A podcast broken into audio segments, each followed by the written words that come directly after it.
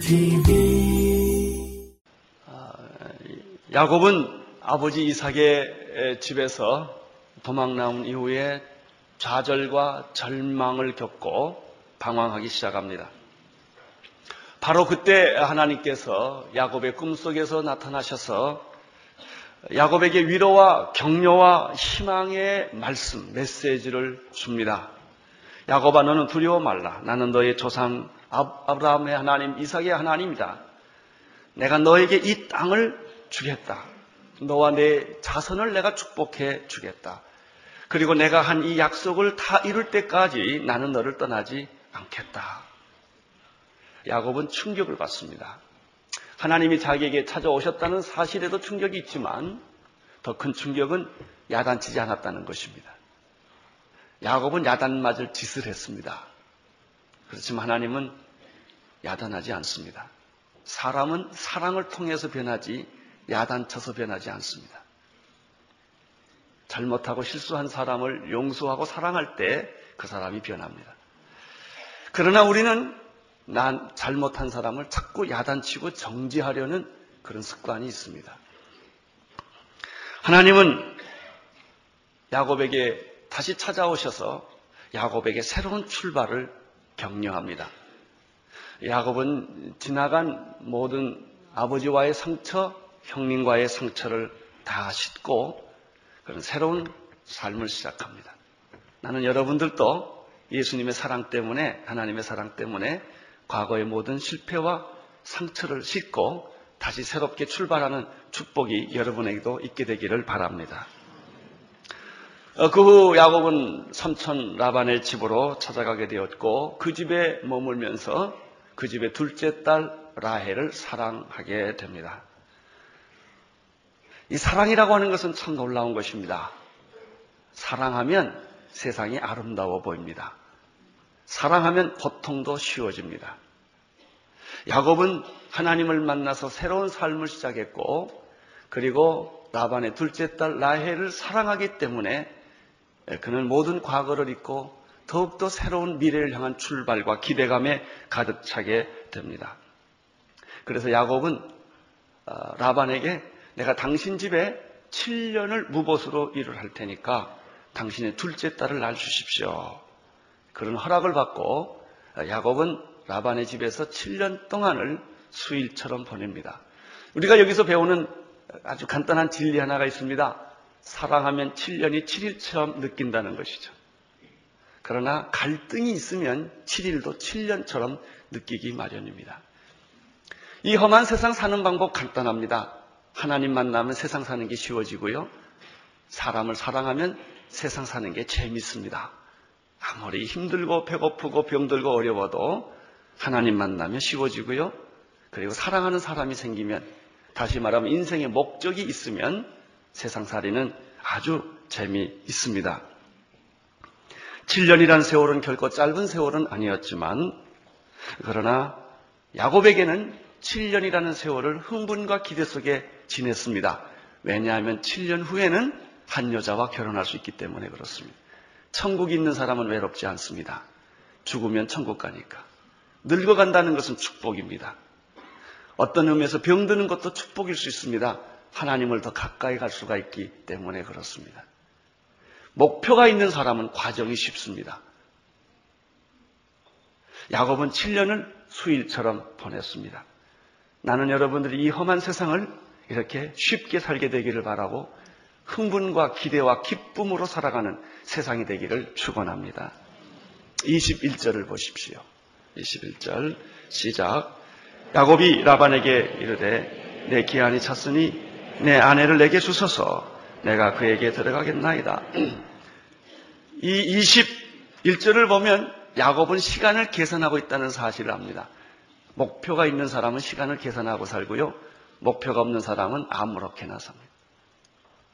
오늘이나 내일이나 미래가 막연하기 때문에 그렇습니다. 여러분, 야곱은 7년 동안 얼마나 횟수를 세면서 살았을까요? 1년 지나면 6년 남았다. 이제 5년 남았지. 한 달 지나면 두 달 지나면 왜? 그는 사랑하는 사람과 결혼할 날짜가 있기 때문에 그렇습니다. 21절에 보면은 내 아내를 내게 주소서라고 말을 하죠. 당당한 권리입니다. 그 예수 믿는 사람들은 하나님의 자녀됨에 당당한 권리가 있습니다. 그리고 시간을 보낸다는 것은 즐거움이에요. 그렇습니다. 시간 가는 것은 즐거움이에요. 왜 하나님 만날 날이 더욱 가까웠기 때문에 그렇습니다. 여기서 보면 21절에 보면은 라반은 날짜를 기억하지 않으려고 합니다.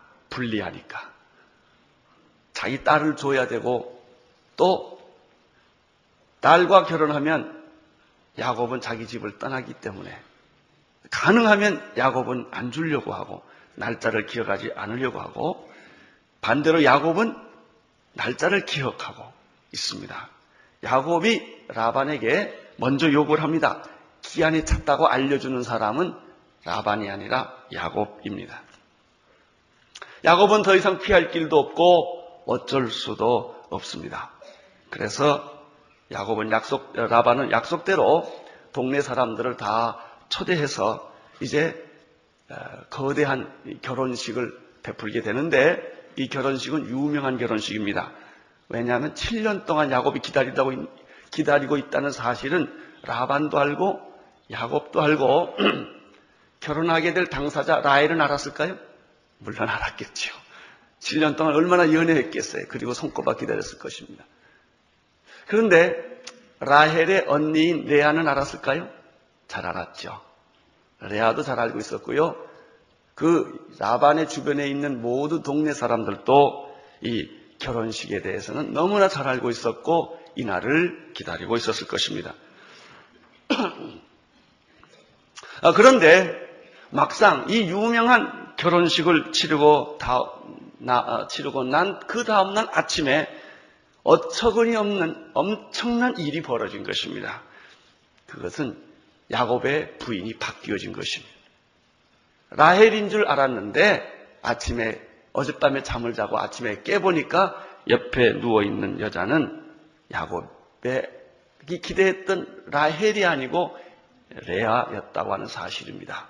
왜 이런 일이 생겼습니까? 23절, 24절을 보십시오. 시작. 저녁에 그 딸 레아를 야곱에게로 데려간 야곱이 그에게로 들어가니라. 라본이 또 그 여정 실바를 그 딸 레아에게 시녀로 주었더라. 23절, 24절에 보면은 어떤 음모가 지난 밤에 생긴 것입니다.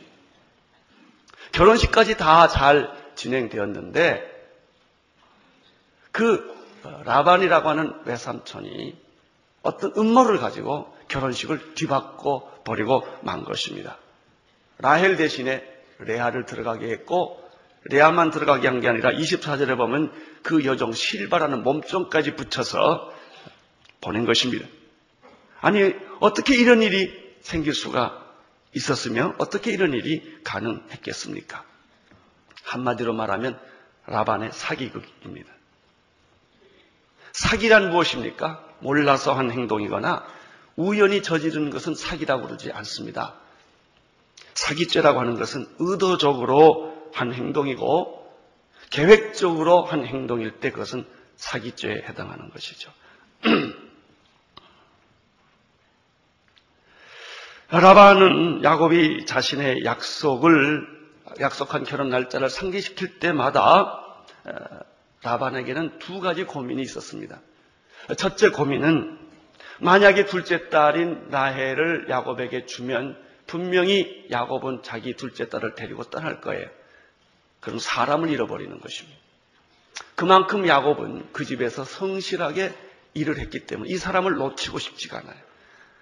어떤 사람을 고용한 것보다 야곱은 그 집에서 충성스럽게 일을 했고 그 집에 꼭 필요한 사람인데 떠날 것이 두려워서 라반은 이 대사기극을 결혼 사기극을 저지르기로 결정을 합니다.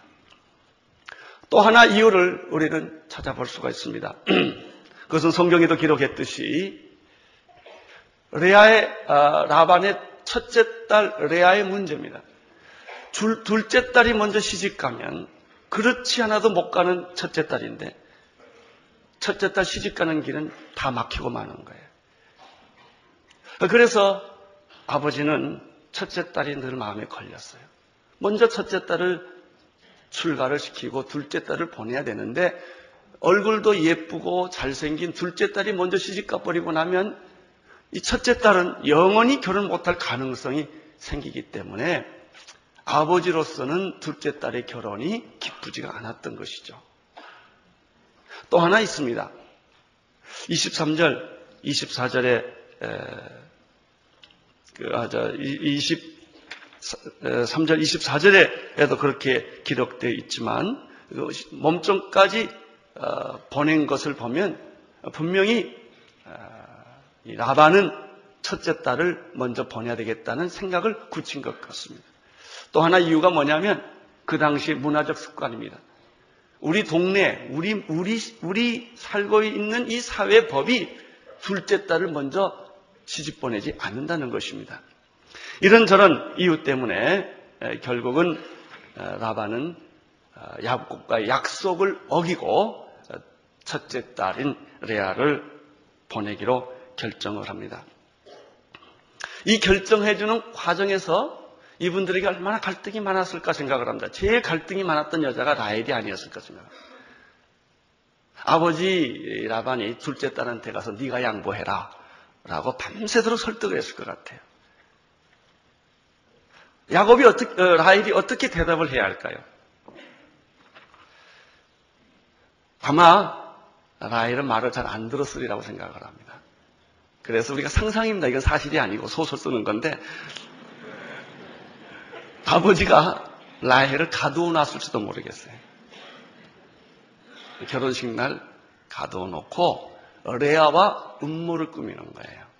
근데 여기는 분명한 사실은 레아는 아버지의 이 사기, 이 거짓 의도에 동의를 했습니다. 아마 몇 가지 이유가 있었을 거예요. 자기가 첫째 딸로서 시집을 못 갔다고 하는 것도 있겠고, 어쩌면 7년 동안 자기 동생과 야곱이 연애할 때 굉장히 부러웠고 자기도 야곱을 사랑했는지 모르겠어요. 그래서 아버지 라반의 음모에 레아는 적극적으로 동의를 합니다. 양심의 가책이 있었겠죠. 레아도 라반도 양식의 양심의 가책이 있었겠죠. 여러분, 이것은 무엇을 의미합니까? 야곱이 7년 전에 자기 아버지를 속이고 형을 사기쳤던 일과 똑같은 일이 벌어진 거예요. 심는 대로 거둔다. 사람들은 자기가 사기당한 것을 억울해 합니다. 그러나 자기가 사기친 것에 대해서는 다 잊어버립니다. 사람들은 남을 가해할 때는 IQ가 뚝 떨어집니다. 피해를 받을 때는 IQ가 올라갑니다. 그래서 내가 상처 준 것은 잘 기억을 못합니다. 상처받은 것은 그 떨리는 음성, 눈동자, 토시까지 다 기억합니다. 당신이 그때 나한테 그러지 않았냐, 이게. 가해자는 내가 언제 그랬냐, 이게, 언제. 다 잊어버리는 거예요. 왜? 가해자니까 다 잊어버린 거고, 피해자이니까 다 생각나고 있는 거예요. 야곱은 자기가 형한테 사기치고 형의 가슴을 아프게 하고 아버지를 속였던 그 기막힌 일들을 자기가 지금 똑같이 겪고 있다는 사실 앞에 우리는 놀라지 않을 수가 없는 것입니다. 우리는 때로는 이렇게 말합니다. 억울하다고 말합니다. 분하다고 말합니다. 나한테 이럴 수 있느냐고 말합니다. 그러나 사실 그렇지 않습니다. 우리가 다른 사람 눈물을 뺀 만큼 내가 눈물을 흘리는 거고 다른 사람에게 상처를 준 만큼 내가 상처를 받는 것 뿐입니다. 그 이상도 그 이하도 아닙니다. 야곱은 아버지를 속이기 위해서 목소리를 위장합니다. 에서의 목소리를 위장했습니다. 아버지를 속이기 위해서 염소털로 목과 손을 감쌌습니다. 그리고 형 에서의 옷까지 훔쳐서 입고 아버지 앞에 나갔습니다. 산에서 잡아온 짐승이라고 속여서 자기 집에 있는 염소 새끼 고기를 아버지한테 드렸습니다. 이 사람이 누구냐? 야곱이에요. 분명히 그날 밤 레아가 자기한테 들어올 때 이거 잘 보십시오. 여러분 결혼식해서요. 한 여자가 한 밤을 같이 지냈는데 그 여자를 모를 리가 있겠어요. 근데 성경에 보면 그 다음날 아침에야 레아인 걸 알았다는 거예요. 이건 말이 안 되는 얘기입니다. 왜 그랬을까요? 레아가 철저하게 라헬처럼 분장했기 때문에. 형제니까 목소리도 비슷하게, 옷도 비슷하게, 얼굴 화장도 비슷하게, 야곱을 깜짝같이 속은 거예요. 결혼식은 저녁에 했거든요. 그래서 아침이 돼서야 자기가 잠을 잤던 여자가 라헬이 아니고 레아는 사실을 야곱이 늦게 한 것입니다. 이것은 무엇을 의미합니까? 다 자기가 저질렀던 아버지한테 했던 그리고 형님한테 주었던 상처를 그대로 100% 다시 되받은 것에 불과합니다.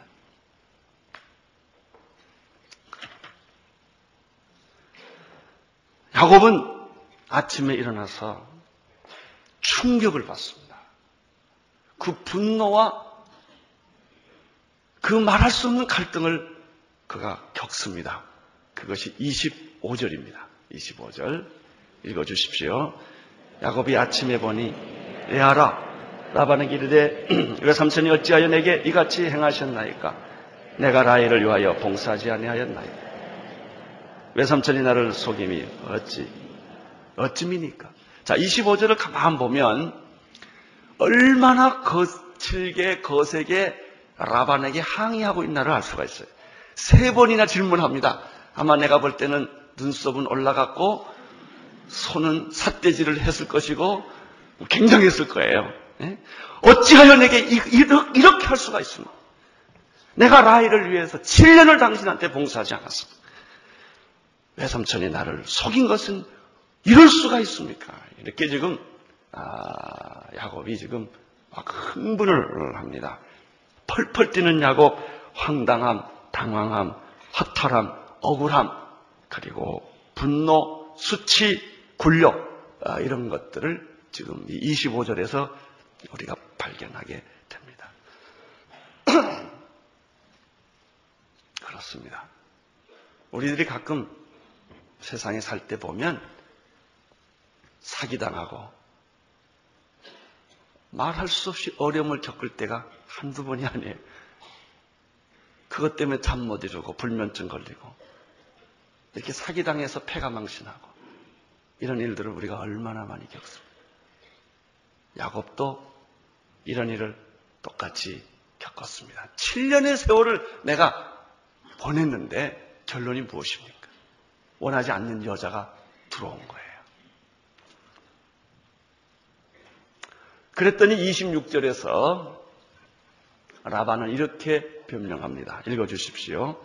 라반이 가라되 형보다 아우를 먼저 주는 것이 우리 지방에서 아니하는 바라. 야갑은 배짱을 내놓기 시작합니다. 배째라는 거예요, 쉽게 말해서. 음? 어, 그러면서 항변을 합니다. 우리 동네에선 그런 법이 없다. 큰 딸부터 시집 보내는 거다. 이러고 막 밀어붙이는 겁니다. 이 말이 틀린 말은 아닌데 다 맞는 말은 아닙니다. 만약 그것이 옳은 말이었다면 사전에 야곱에게 양해를 구했어야 합니다. 그러나 라반은 그렇게 하지 않습니다. 여러분, 우리가 주장하는 것이 다 라반의 주장과 같습니다. 한 부분을 보면 옳지만 전체적으로 보면 틀린 말을 참 많이 합니다. 그리고 내가 옳다고 생각하는 것만 계속 주장하는 것입니다. 이것이 우리가 이 세상에서 다투고 싸우는 이유입니다.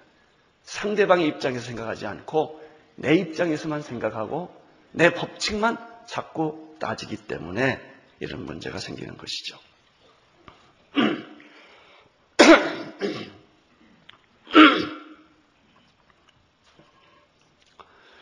27절을 보십시오. 27절 시작.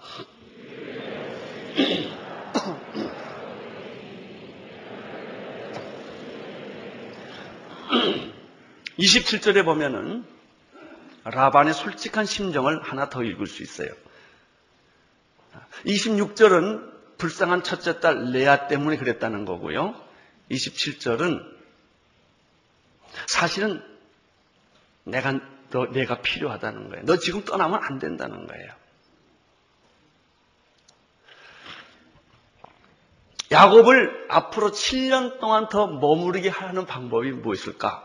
라헬을 안 주는 겁니다. 라헬을 주면 떠나니까 라헬을 주지 않으므로 야곱을 자기 집에서 7년 동안 더 봉사하게 하는 방법은 이 방법밖에 없었다는 것이죠. 그래요. 우리는 여기서 말들은 멋있고 거룩하게 하는데 가만 보면 다 이기적인 목적 때문에 그렇다는 걸 알 수 있어요. 말이야 멋있습니다. 남편한테 하는 말, 아내한테 하는 말, 다 그렇습니다. 신앙생활도 마찬가지예요. 말은 멋있습니다. 내가 헌신해서 선교사로 가서 목사가 되기 때문에 좋은 말은 골라 다 합니다. 그러나 그 내면의 동기를 깊이 보면 그렇지 않습니다. 인간은 다 이기적이고 다 자기 것 챙기고 자기 형편을 챙기는 게 인간입니다.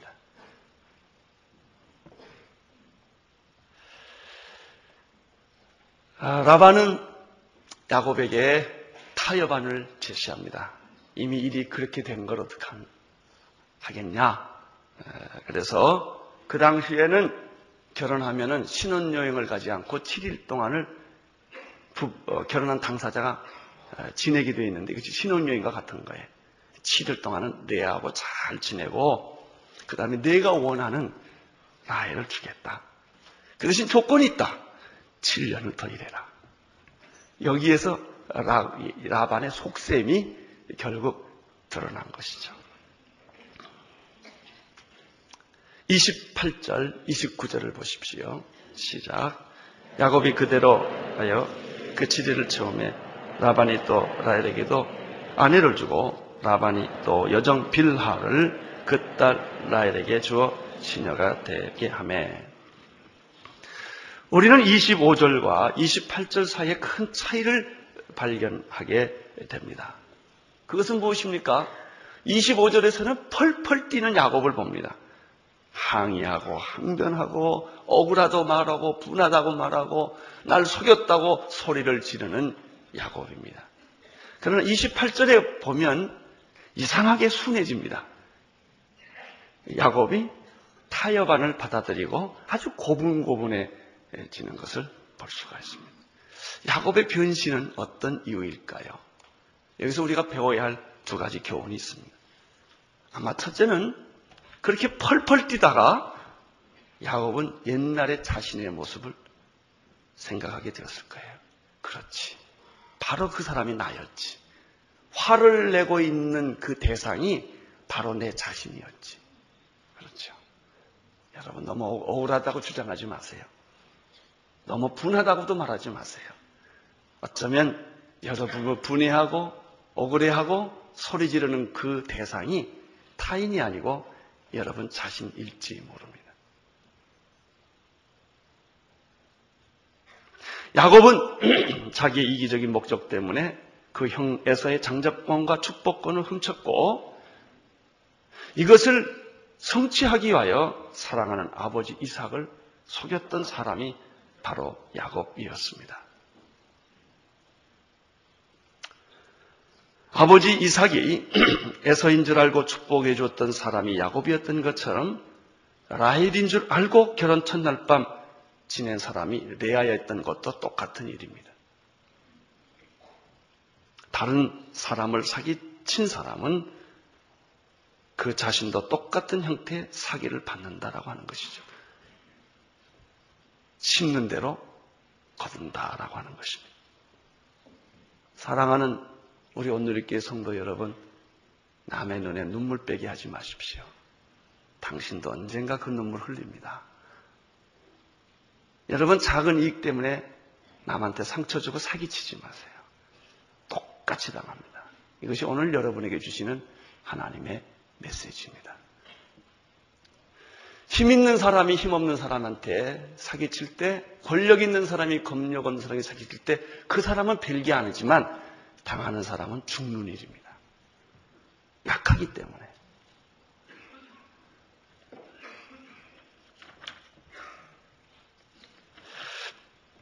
우리는 야곱에서 이런 걸 봅니다. 죄는 용서받지만 대가는 치른다는 거예요. 우리는 어떻게 생각하느냐? 내가 실수를 하고 잘못했어요. 그리고 죄도 용서받고 대가도 치르지 않기를 원해요. 하나님은 그렇게 안 합니다. 죄는 용서해 주지만 내가 저지른 죄의 대가는 치르라는 거예요. 그 대가를 치를 때 억울하다 그러지 말라는 거예요. 다 내가 과거에 그런 대가를 치러서 받는 것이기 때문에 그 대가와 고통을 치를 때 억울하다고 말하지 말고 감사하다고 말하라는 거예요. 그러면 그 대가가 축복이 되지만 당신이 당연히 치료할 대가를 억울하다고 말하면 그 고통은 고통이 되는 것입니다. 갈라디아서 6장 7절 8절에 이 사건과 아주 적절한 말씀 하나가 있습니다. 스스로 속이지 말라. 하나님을 만월히 여김을 받지 아니하시나니 사람이 무엇으로 심든지 그대로 거두리라. 자기 육체를 위하여 심는 자는 육체로부터 썩어질 것을 거두고 성령을 위하여 심는 자는 성령으로부터 영생을 거두느니라. 다 심는 대로 거두는 거예요. 여러분, 부모님이 난잡한 생활을 하신 분들은 자녀들이 난잡한 생활을 할 때 불평하면 안 돼요. 당신이 했기 때문에. 나는 했지만 대가는 안 받겠다고 사람들은 다 그렇게 얘기하는 거예요. 나는 사기를 쳤지만 대가는 안 받겠다고 말하는 것이죠. 그런데 성경은 너무나 냉혹합니다. 대가를 네가 치루어라. 이것이 오늘 우리에게 주는 교훈이에요. 야곱은 대가를 톡톡히 치르게 됩니다. 그것을 알게 되었을 때 야곱은 할 말이 없습니다. 마태복음 5장 7절에 보면은 궁일이 여기는 자는 복인나니 저희가 궁일이 여김을 받을 것이요. 당신이 가난한 자를 돕고 불쌍히 여기면 그 대가를 하나님이 꼭 갚아 주신다. 당신도 어렵고 힘들 때 궁일함을 받게 될 것이다라는. 하나님은 결코 속지 않는다라고 성경은 말합니다. 당신이 아무리 잔꾀를 내고 방법을 교활하게 만들어도 당신 자신은 속일 수 있고 주변의 이웃은 다 속일 수 있어도 하나님은 속이지 못한다. 것입니다. 심는 대로 거둔다. 그런데 여기서 한 가지 더 생각할 거 있어요. 심는 대로 거둔다는 말은 사실인데 이것을 다 적용하면 어떻게 되느냐? 우리는 구원 못 받습니다. 인간이 심는 대로 거둔다 그러면 우리는 지옥 자식이고 번제상 진노의 자식인데 우리가 어찌 구원을 받았겠습니까? 그래서 하나님은 예수님을 보내 주셨습니다. 누구든지 은혜의 보좌 앞에 나가서 예수님께 나아가면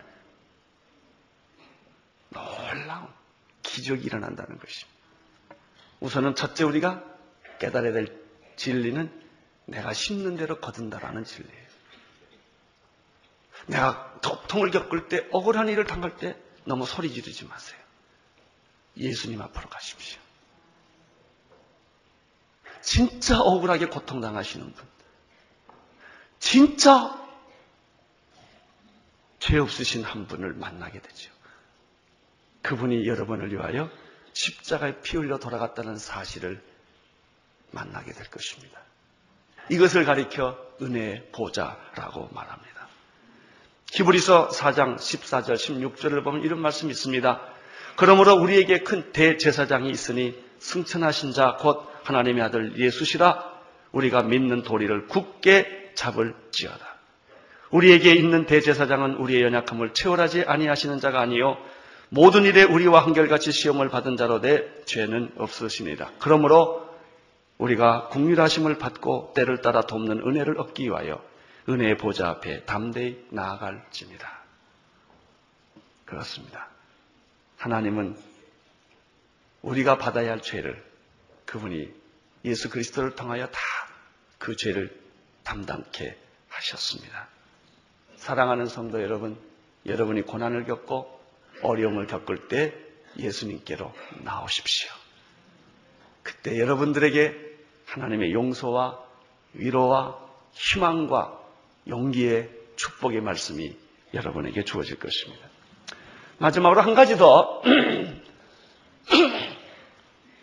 생각할 것이 있는데 야곱이 왜 이런 배신, 왜, 왜 삼촌한테 이런 기막힌 일을 겪어야 했을까?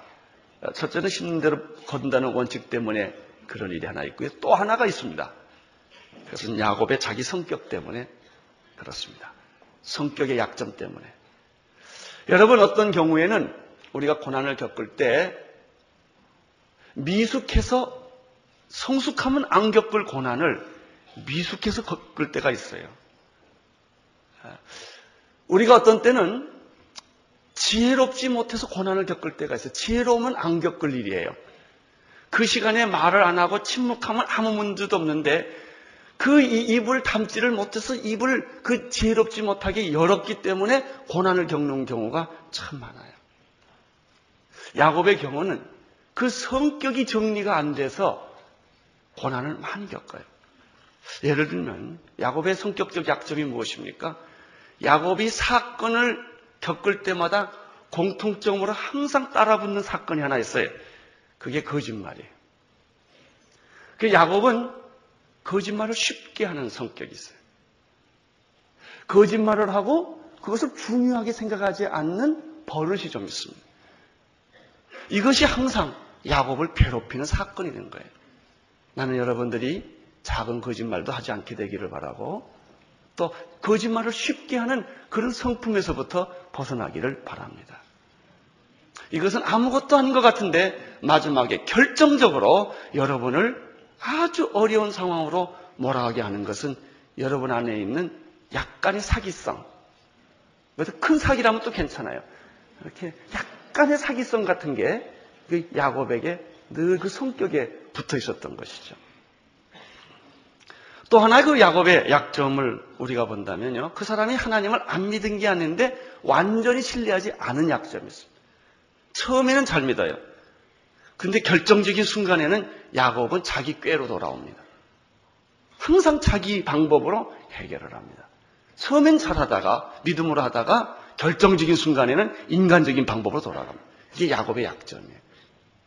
또 야곱의 약점이 뭐냐면은 처음에는 잘하다가 믿음으로 해결하지 않고 물질로 해결하려는 그런 속성이, 그런 성품이 야곱에게 늘 있었어요. 이게 야곱을 늘 넘어지게 하고 야곱을 가시처럼 찌르게 하는 원인이 됐던 것입니다. 또 하나 있어요. 우유부단한 성격이에요. 야곱은 이게 옳으냐 그르냐로 따지지 않고 이익이냐 아니냐로 항상 따져요.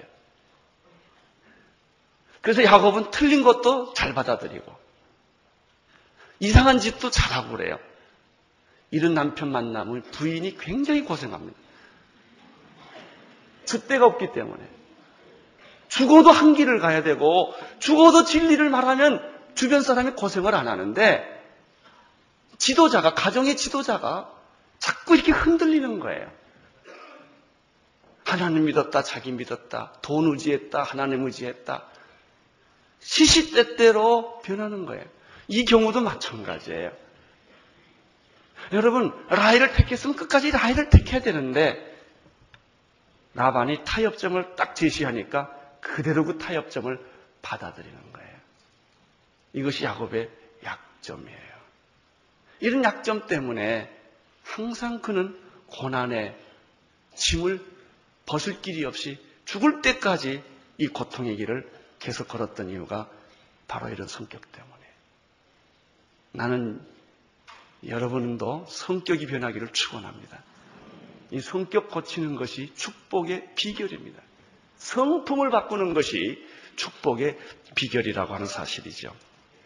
30절을 보십시오. 시작. 야곱이 또한 라헬에게 들어갔고 그가 레아보다 라헬을 더 사랑하고 다시 7년을 라반에게 봉사하였다. 야곱은 라헬을 포기할 수 없었어요. 결국 라, 헬을 위하여 7년을 더 봉사합니다. 여러분 가만 보십시오, 삼촌. 여기서 불쌍한 여자가 누굽니까? 레아. 레아는 어떻게 해요?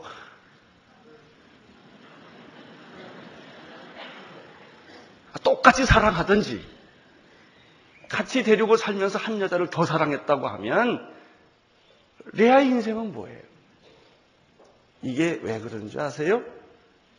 야곱의 우유부단한 성격 때문에 꼭 먹고 알 먹으려고 그러니까 좋은 건 다 취하려고 그러니까 여러분 선택이라는 것은 하나의 포기예요. 하나님을 택한다는 것은 우상을 버리는 거예요. 내가 한 여자를 택했다는 것은 30억 여자를 포기했다는 그런 의미예요.